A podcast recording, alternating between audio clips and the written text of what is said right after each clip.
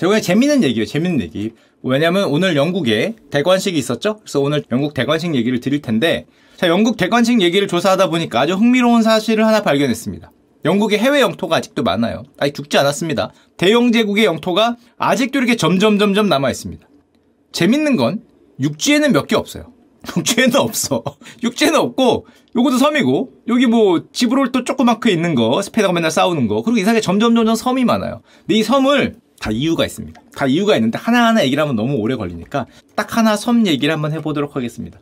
정말 놀라운 곳에 있는 영국의 해외 영토들인데요. 왼쪽에 있는 여기. 이게 보면 왼쪽이 잘려서 그래. 태평양 한가운데 섬이 하나 있거든요. 놀랍게도 여기에 영국의 영토가 있습니다. 왜 있게 됐냐? 자, 이제 그 얘기를 지금부터 한 15분, 20분에 걸쳐서 들어보도록 하겠습니다. 이유가 있어요. 저기에 영국의 해외 영토가 있는 이유가. 저 섬을 중앙에 넣고, 이름은 피케온 제도입니다. 어디 있냐? 여기 있어요. 야, 야, 여기. 여기가 오스트레일리아, 호주고요. 여기가 브라질, 뭐 아르헨티나, 칠레의 남입니다. 여기에 영국령이 있어. 뭐 여기에 뭐 섬을 발견해서 얘네가 가져갔나? 여기에 영국령이 있게 된 이유가 있습니다. 이유가. 그 이유를 얘기해 드릴 건데 보시면 정말 육지까지는 이게 몇 킬로 될까? 거의 5천 킬로? 6천 킬로 이렇게 떨어져 있다고 보면 되는데 다행인 거는 근처에 사람이 사는 유인도가 있습니다. 이스터 섬이 근처에 있어요. 이스터 석상, 모아이 석상으로 유명한 섬이 있는데 가까워요. 1929km. 여기에 비해서 훨씬 가깝죠? 그 옆 동네라고 할 수 있고요. 그리고 여기 프랑스령 폴리네시아, 여기가 타이티입니다. 타이티에도 이렇게 옆에 조그만 섬들이 있기 때문에 거기까지도 가까워요. 한 688km. 이 정도 떨어져 있는 가운데 있는 섬이라고 할 수 있는데 배 타면 금방 가죠. 참고로 요 타이티 프랑스령 폴리네시아로 되는 저기는 여러분 잘 아시겠지만 폴 고갱이 타이티 여인들 만들었던 곳, 그림 그렸던 곳 거기죠. 우리 치면 여기는 폴 고갱 프랑스인이니까 자기 저기도 프랑스령이니까 뭐 어청도 이런 데 머물렀다고 보시면 됩니다. 타이티는 또 인구도 많아요. 한 20만 명 되는 큰 섬이라고 할 수 있습니다. 자, 그런데 문제는 저기는 큰 섬이지만 오늘의 주제인 이 핏케언 제도는 사람이 살고 있는데 몇 명 살고 있냐? 현재 47명이 살고 있습니다. 영국령이에요, 영국령. 47명 정도가 살고 있는데 그러면 아, 여기 폴리네시안 같은 거로 원주민들이 살고 있구나. 아닙니다. 여기는 원주민들이 살고 있는 게 아니라 놀랍게도 저 바다 태평양 한가운데에 백인이거나 또는 원주민과 백인의 혼혈 집단이 거주해요. 한 가문이 거주합니다. 그러니까 피로 연결된 가문이라고 거의 보시면 돼요. 좀 섞여 있어요. 그럼 여기가 이 사람들이 도대체 이 영국인들이 저 태평양 한가운데 왜 거주를 하게 됐냐? 내용을 보면 정말 황당한 내용들이 적혀 있는데 반란군 9명과 소수의 배우자들의 후손인 혼혈 집단이다. 반란군 9명과 어 반란군의 배우자. 딱 보더라도 뭔가 범상치 않은 곳임을 알 수 있는데 어떤 곳이었냐? 조금 옛날로 돌아가면 여기는 원래 11세기 무렵에는 당연히 폴리네시안들이 살던 곳입니다. 이렇게 저는 이걸 공부하다가 정말 놀랬던 게 이 피케온 섬과 핸더스 섬, 뭐 망가레바 섬 이렇게 얘기하는데 가까운 데 있는 여기가 이렇게 뭉쳐 있대요. 한 부족 비슷하게. 가까워서 뭐 칸으로 다니고 그렇다고 하길래 제가 가서 거봤습니다. 구글 지도에서. 근데 500km야. 야, 씨. 500km를 칸으로 옛날에 어떻게 이동해서 다녔지? 우리 연마을 갔다 올게요. 그러면 500km를 태평양 한가운데서 뭐 이거 뭐 바람 칸으로 갔다는 거잖아요. 아, 정말 무시무시한 인종들입니다. 가다가 이렇게 가면 저 세상이죠. 어, 하여튼 그렇다고 합니다. 이 500km가 어느 정도 거리냐? 인천에서 중국 웨이아이시까지 거리가 한 400km. 여기서 한 여기까지가 500km 됩니다. 이거를 가까운 동네처럼 칸으로 왔다 갔다 했던 뭐 그런 사람들 살고 있었다고 보시면 되는데 하지만 섬이 작고 또 싸웠대요. 내전이 있어서 결국에는 여기 끝에 있는 핸더슨이나 피케원 섬 같은 경우에는 무인도가 됐고 요 타이티 영어로 들어오는 거죠. 여기 망가리 섬까지 유인도가 돼서 여기는 폴리네시안 분들이 살고 여기는 무인도더라. 이게 지금까지의 어떤 역사라고 할 수 있는데 자 그런데 이 11세기, 뭐 12세기, 13세기 시간이 지나가는 내용입니다. 자 시간이 흘러 흘러 유럽의 대항해 시대가 됐습니다. 포르투갈 선원이 지나가다가 저 핸더슨이라는 섬을 발견을 했고요. 1767년에는 영국 배가 지나가다가 핏케언 섬을 발견하게 됩니다. 로버트 핏케언이라는 사람이 이름을 붙였대요. 15살짜리 애 이름을. 그래서 위도와 경도를 남겨요. 아 여기에 핏케언 섬이라는 게 있고 여기에 핸더슨 제도라는 게 있구나. 그 여러분이 잘 아시는 제임스 쿡이라는 영국의 위대한 탐험가가 저기를 한번 가봐요. 이 아저씨가 뭐 하와이 제도 뭐 가고 쿡제도 발견하고 뉴질랜드 한 바퀴 돌고 이런 탐험가로 유명하잖아요. 유도와 경도가 찍혀 있으니까 저 피케원 섬이라는 데 한번 가봅니다. 근데 찾는데 실패래요. 왜냐면은 유도 경도가 표기가 좀 실수가 있었대. 3도 정도를 잘못 표기했대요. 하여튼 이렇게 둘러보다가 있다는 건 아는데 발견하는 건 포기합니다. 자, 요 얘기를 왜 드리느냐? 요 제임스 쿡 선장의 항해에서 마지막 항해사 출신인 윌리엄 블라이라는 선장이 있었습니다. 요 바운티호라고 불리는 요 호의 선장으로 임명이 됐어요. 나이도 30대 어려. 임무를 받았어요. 영국 국가에서 임무를 받는데 무슨 임무를 받냐? 타이티에서 서인도 제도로 빵나무를 운송하라. breadfruit plants를 운송하라는 임무를 받습니다. 뭐 임무 타이티에서 서인도 제도 이게 어디지? 그리고 빵나무가 뭐지?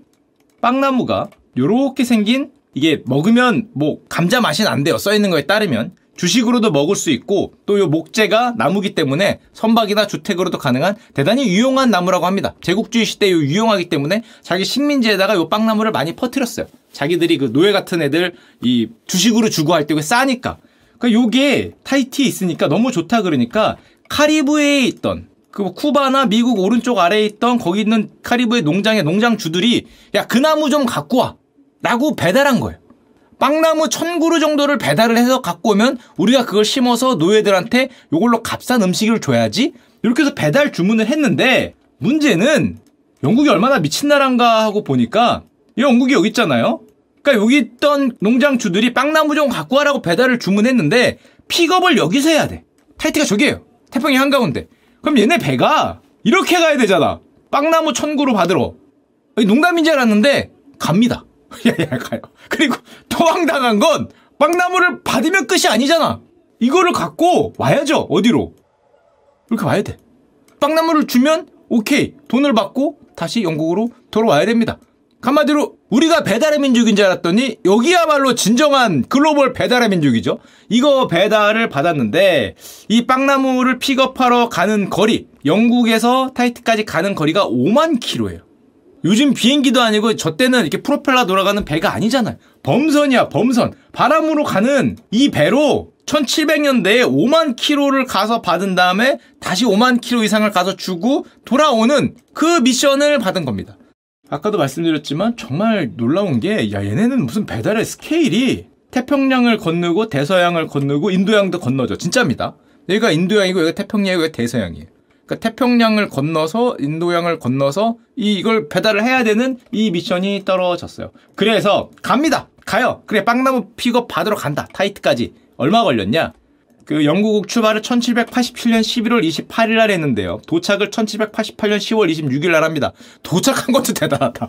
우와, 와, 그게 되네. 야, 우리 생각에는 힘들 것 같은데 얘네는 해요. 무시무시한 나라예요. 이걸로 333일 만에 빵나무 배달하러 5만 163km를 이동해서 도착을 했어요.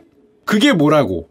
오는 길에 폭풍 질병 아니 오는 그 오는 것도 읽어봤는데 눈물 없이 볼 수 없는 그런 험난한 루트로 왔어요. 뭐 사망자도 있어 두세 명 사망도 하고 혹독한 행위였다. 왜냐하면 이 혹독할 수밖에 없는 게 뭐 딴 데는 다 그렇다고 치더라도 이게 이게 미쳤어요. 이게, 이게, 이게. 대서양을 남극 근처를 해서 가로질러서 뉴질랜드 옆으로 이렇게 들어오는 거거든요. 이게 미쳐버린 거기 때문에 이게 너무 험하니까 올 때는 이렇게 옵니다.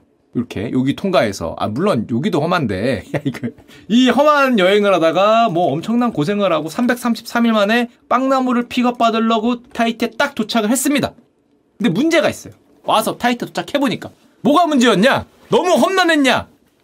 타이티가 너무 좋아. 천국이야. 천국. 아니, 아니, 그, 그 남극 근처를 해서 그 험난한 거 막 그 아프리카 타고 내려와서 어, 그 대서양을 지나 인도양을 건너 태평양을 너한테 오니까 여긴 천국이야.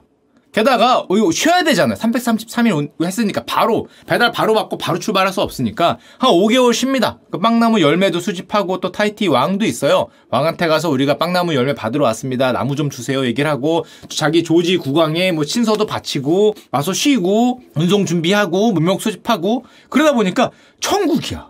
이거 333일 동안 이 항해에 지치고 지쳤는데 얘들이 와보니까 해분이요, 해분. 게다가, 그, 또 이게 선원들이 선장이 33세예요.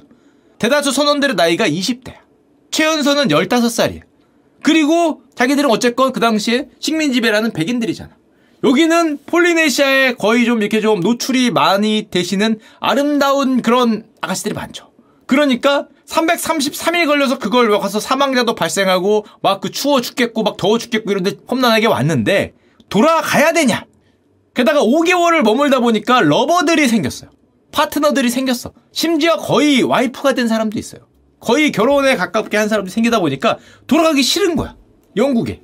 하지만 배달은 배달이죠. 이거 안 돌아갈 수는 없기 때문에 방금 전에 말씀해드렸듯이 장기간 항해 20대인 선원들 5개월의 풀어진 삶 아름다운 폴리네시아 여인 난잡한 삶을 살았다. 총 18명이 그렇고 그런 병치료도 받았고요. 정규 파트너가 생긴 분도 다수가 됐고요. 돌아가기가 싫어요. 돌아가기가 싫어. 생각을 해보니까 또 이 빵나무라는 요 되도 않는 걸 싣고 돌아가야 되는 거리가 오는데 5만 킬로거든요. 가는 데는 더 오래 걸려. 여기 찍고 카리브에 찍고 돌아가야 될 거 아니에요. 올 때는 이렇게 왔는데 그래도 붙어갖고 이렇게 왔는데 갈 때는 카리브에 찍고 가야 된단 말이야. 이건 몇 킬로일까? 이거 몇 킬로인지 감도 안 오는데. 한 6만 킬로는 가야 될 것 같은데 느낌상?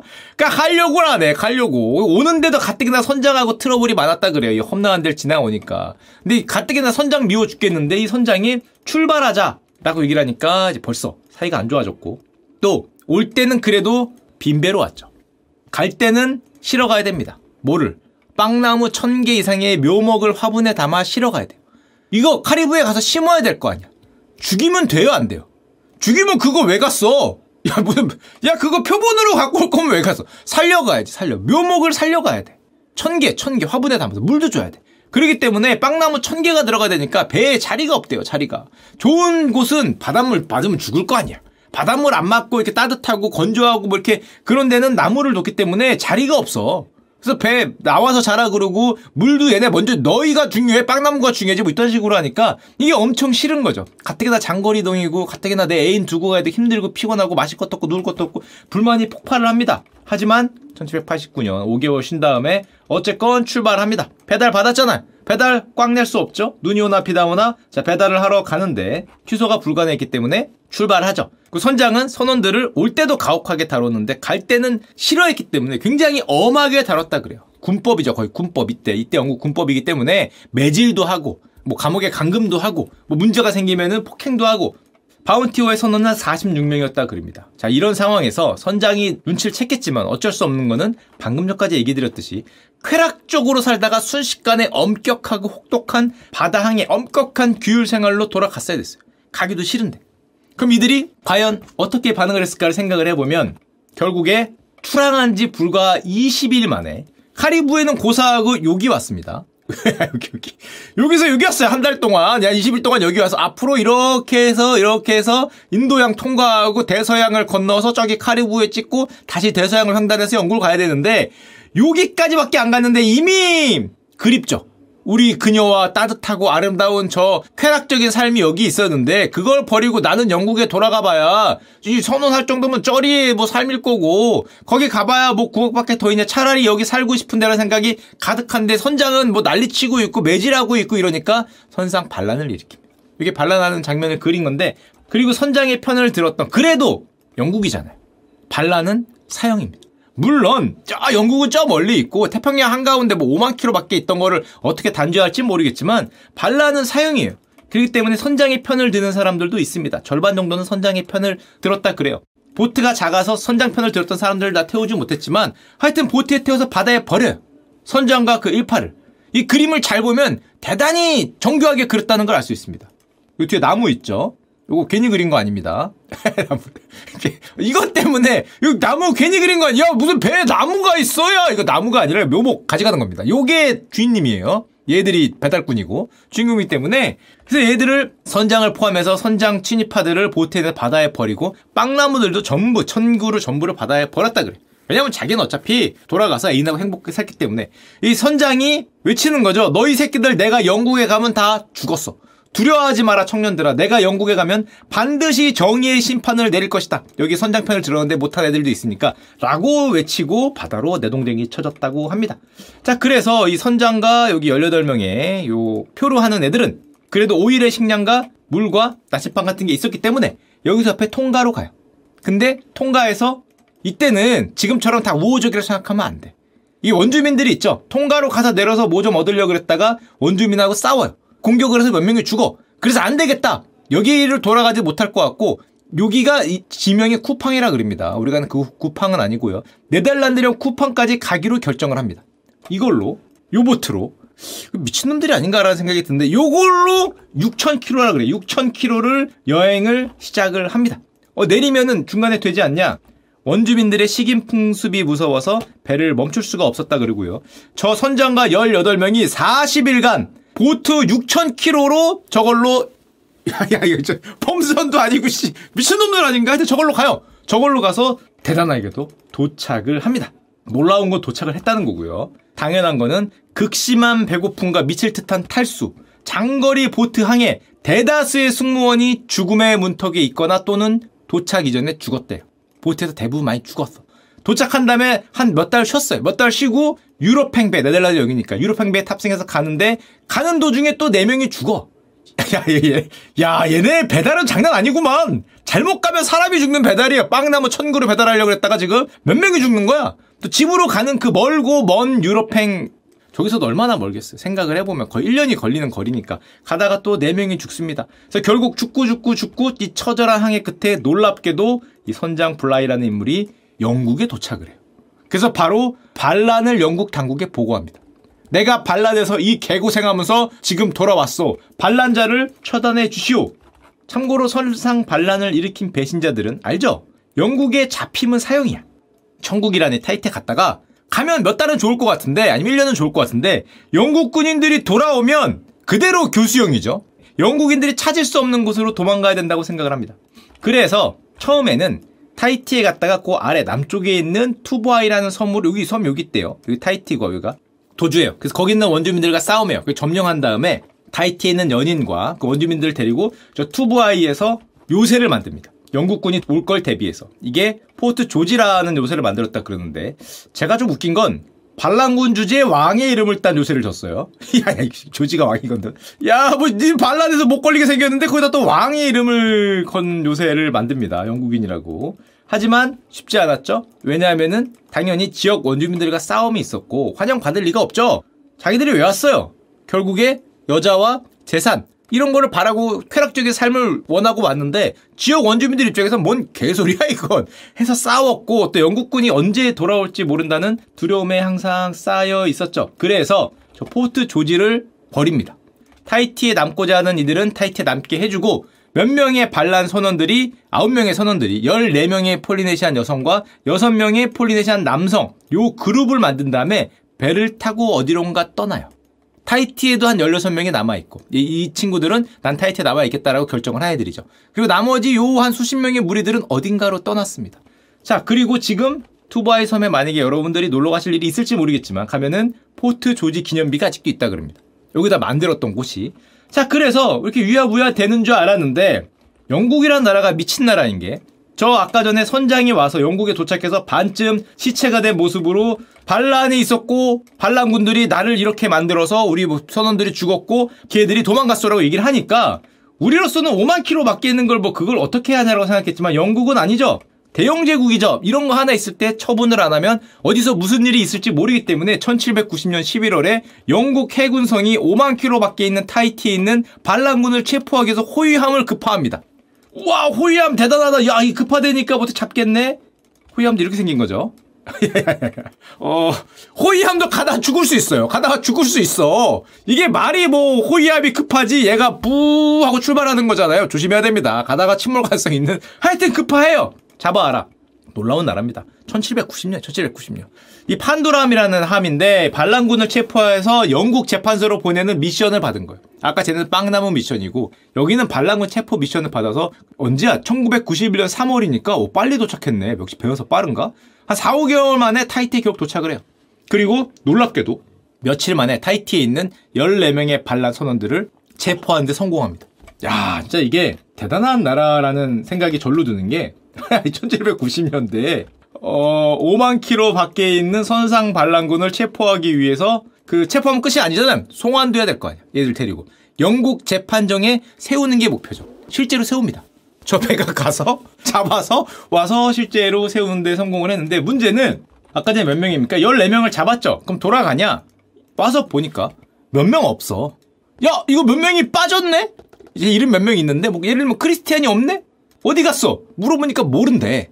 누군가 그룹을 만들어서 걔들끼리 모여서 어디론가 갔다라고 얘기를 해요. 그러면 우리 같으면 못 찾잖아. 타이티에 없는 걸 어떻게 찾아?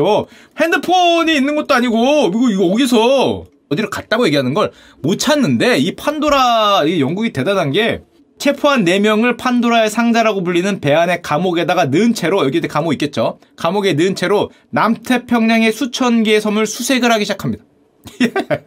야, 씨. 와, 거기를 수색을 해요. 그 망망대해를 수색하는 거죠. 망망대해. 아까 전에 보여드렸던. 자, 이제 수색을 시작하는 겁니다. 여기서 여기입니다. 타이티가. 어, 여기서 수색을 해야 돼. 야, 이거 어디 갔는지 알아. 찾아야 돼. 뭐, 어디 있겠지. 여기 섬들 이렇게 있으니까. 이거 찾는 거를 수색을 시작을 합니다. 잡겠다는 거죠. 도망간 몇 명들.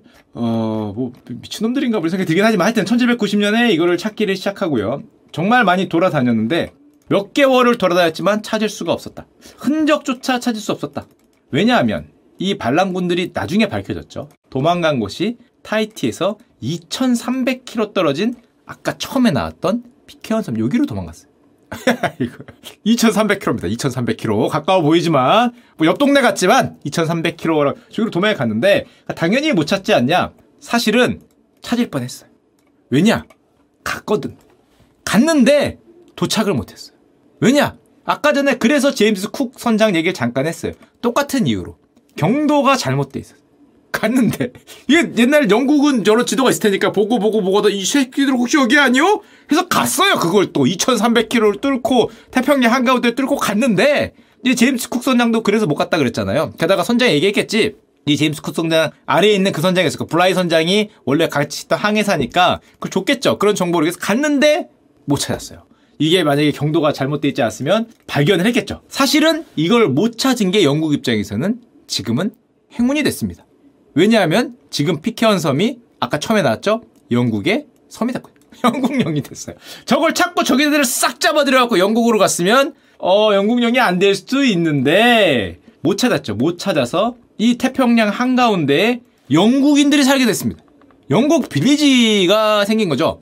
그리고 참고로 저 판도라호 잡았다고 좋다고 영국 돌아가다가 그, 침몰했어요. 어, 야, 어, 무시무시한 곳이야. 무시무시한 곳. 침몰할 걸 생각하고 가서 범죄자를 잡고, 저기서 침몰해서 수감자 중에 4명은 못 빠져나오고 그대로 수장이 됐고요. 여기 승무원도 31명이 죽었어. 이 정도면은 다 포기할 법한데, 그 와중에도 9명은, 그 죄수 9명은 끝끝내 수갑을 채워서 끝끝내 본국으로 보냈습니다. 이게 좌초 됐는데도. 또 기다리고 또 뭐 구조대가 왔겠죠. 구조대가 와서 데려가서 끝끝내 송환을 해서 정말 놀랍게도 1792년 6월 19일 최종적으로 6명이 영국 포츠모스에 있는 영국 법원 앞에 배달을 완료했습니다. 딱. 이게 얘들이 처음 출발한 게 1787년 11월 28일 빵나무 배달 갔다가 반란해갖고 문제 문제 생긴 다음에 잡으러 갔다가 그 배가 돌아오다가 좌초됐죠? 침몰했죠? 그래갖고 다른 배가 가서 걔를 데리고 다시 돌아온 게 1655일 만 4년 6개월 만에 영국 포츠머스 법정에 6명이 섰고요. 참고로 6명 다 교수형을 선고받습니다. 하지만 세상은 그렇게 만만하지 않죠. 순수한 여러분들을 응원합니다. 그 세 명은 그 백이 있어서 아빠가 빼고 절로 빼고 해서 사면을 받고요. 어, 그래서 어떻게 어떻게 했다 그래요. 어떻게 어떻게 해서 뺐고 나머지 세 명은 결국 그 없으면 이렇게 되죠. 돛대에 목이 매달리는 교수형이 영국 포츠머스에서 집행이 됩니다. 정말 놀라운 나라라고 할 수 있는데 몇 번을 봐도 자 그리고 피케온 섬에 돌아온 반란 선원들은 다행히 안 걸렸어요. 걸릴 뻔 했는데 거기까지 왔는데 어쨌거나 안 걸렸어요. 왔으면 잡혔지. 왔으면 잡혔지. 판도라호가 거길 갔으면 잡혔는데 못 갔기 때문에 타고 온 배에 모두 불을 질렀다 그럽니다. 돌아갈 걸 없앤 거죠. 누군가 타이티로 돌아가서 자기들 여기 숨어 있다는 거 알릴까봐 배에 불을 다 지르고 뭐 돌아갈 길을 끊었어. 여기서 여기서 배에 불을 지르고 돌아갈 길을 끊었어요. 어, 뭐, 참, 그렇습니다. 그런 게 싫어하고, 타고 온 배에 불을 질러서 그 배가 가라앉았는데, 아까 얘기했던 바운티호. 지금 피케언 섬에 가면 그 바닷속에 가라앉은 바운티 있죠. 바운티호를 바닷속에서 이제 볼 수 있다고 합니다. 자, 그리고 그럼 이 피케언 섬에 도착한 반란 선원들이 행복하게 살았냐? 처음에는 평화롭게 정착을 했는데 이 영국인들이 백인들이 폴리네시아인들을 재산 취급하죠. 아, 자기 입장에서 당연히 재산이지. 남자건 여자건. 자기 거로 생각하니까 근데 뭐 태평양 한가운데 섬 있는데 뭐 영국인이고 폴리네시아고 뭐 있어? 올라와 해서 1대1로 싸우면 이기는 놈이 짱이기 때문에 결국에 긴장과 경쟁이 발생합니다. 내전이 일어나요. 특히 여성 문제. 이 몇 명 된다고 내전이 일어나는지 모르겠는데 1794년까지 폴리네시안 남자들이 모두 죽습니다. 백인들이 모두 죽여버렸고 반대로 백인들도 많이 죽어요. 그리고 영국 남성들도 또 싸워. 누가 물을 갔네 뭐 저걸 내 거네 네 거네 하면서 서로가 서로를 죽인 끝에 단 아홉 명 중에 단두 명이 살아남습니다.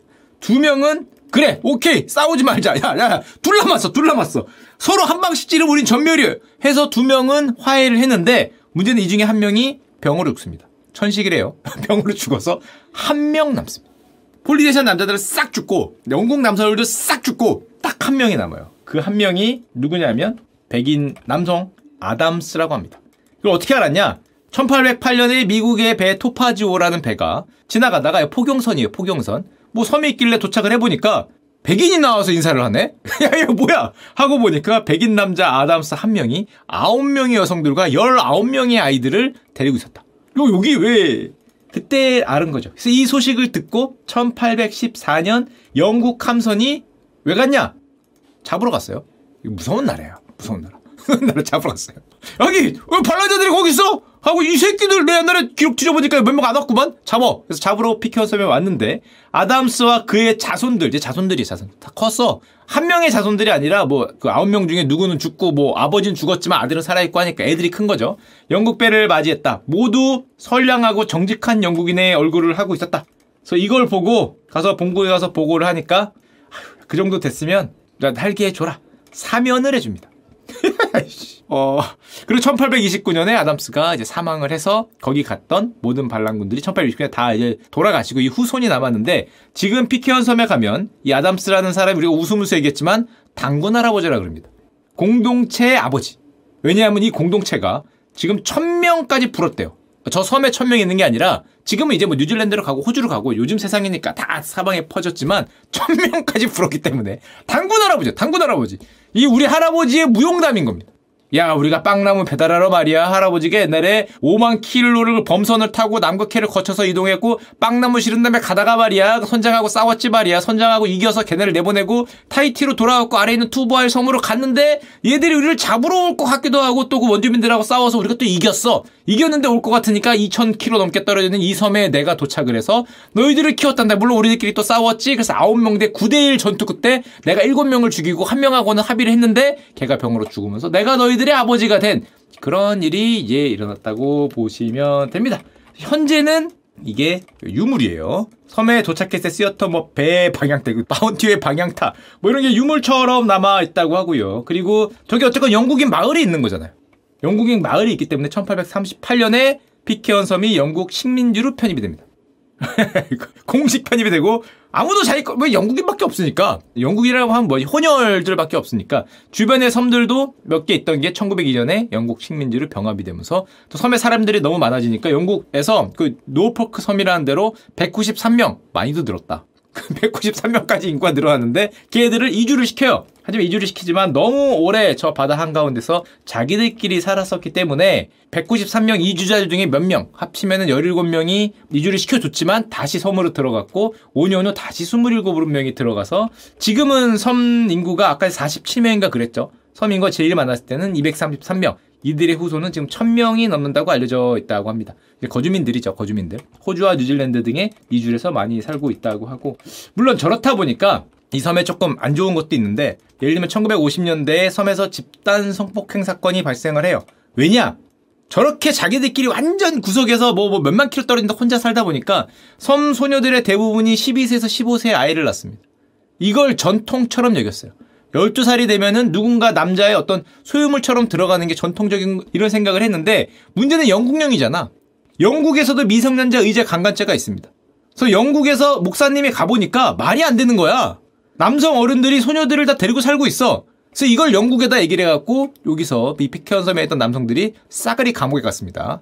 야 영국령이 영국령이기 때문에 뭐 되도 않는 짓을 하고 있어. 그래서 섬 남성의 절반, 공동체 남성의 3분의 1이 기소가 되고 모두 감옥에 갔다가 뭐 때 되면 나오고 했겠죠. 뭐 이게 얼마 전까지 나왔는데 지금 영국령이기 때문에 이들이 갔던 노포크 섬 아까 얘기했던 노포크 섬에 1914년에 엘리자베스 여왕이 방문하기도 하고요. 지금은 뭐 반란자들 덕분이라고 하면 좀 뭐하지만 하여튼 뜬금없이 태평양 한가운데 타이티가 이제 프랑스령인 것도 나중에 한번 말씀드릴 텐데 그 옆에는 프랑스여이고 옆에는 영국령이고 영국인들 후손이 공동체를 이루면서 살고 있는 그런 위치가 됐습니다.